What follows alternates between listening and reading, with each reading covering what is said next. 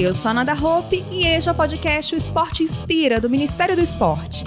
Neste episódio da nossa série especial sobre o Bolsa Atleta, o ex-atleta da ginástica artística e atual coordenador do programa, Mozia Rodrigues, conta um pouco sobre sua experiência e a importância da bolsa para os resultados.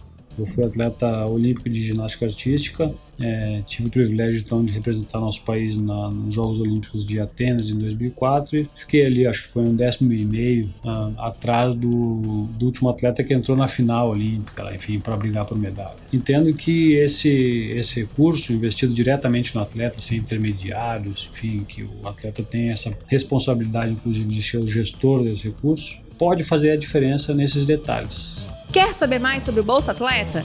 Acompanhe a nossa série.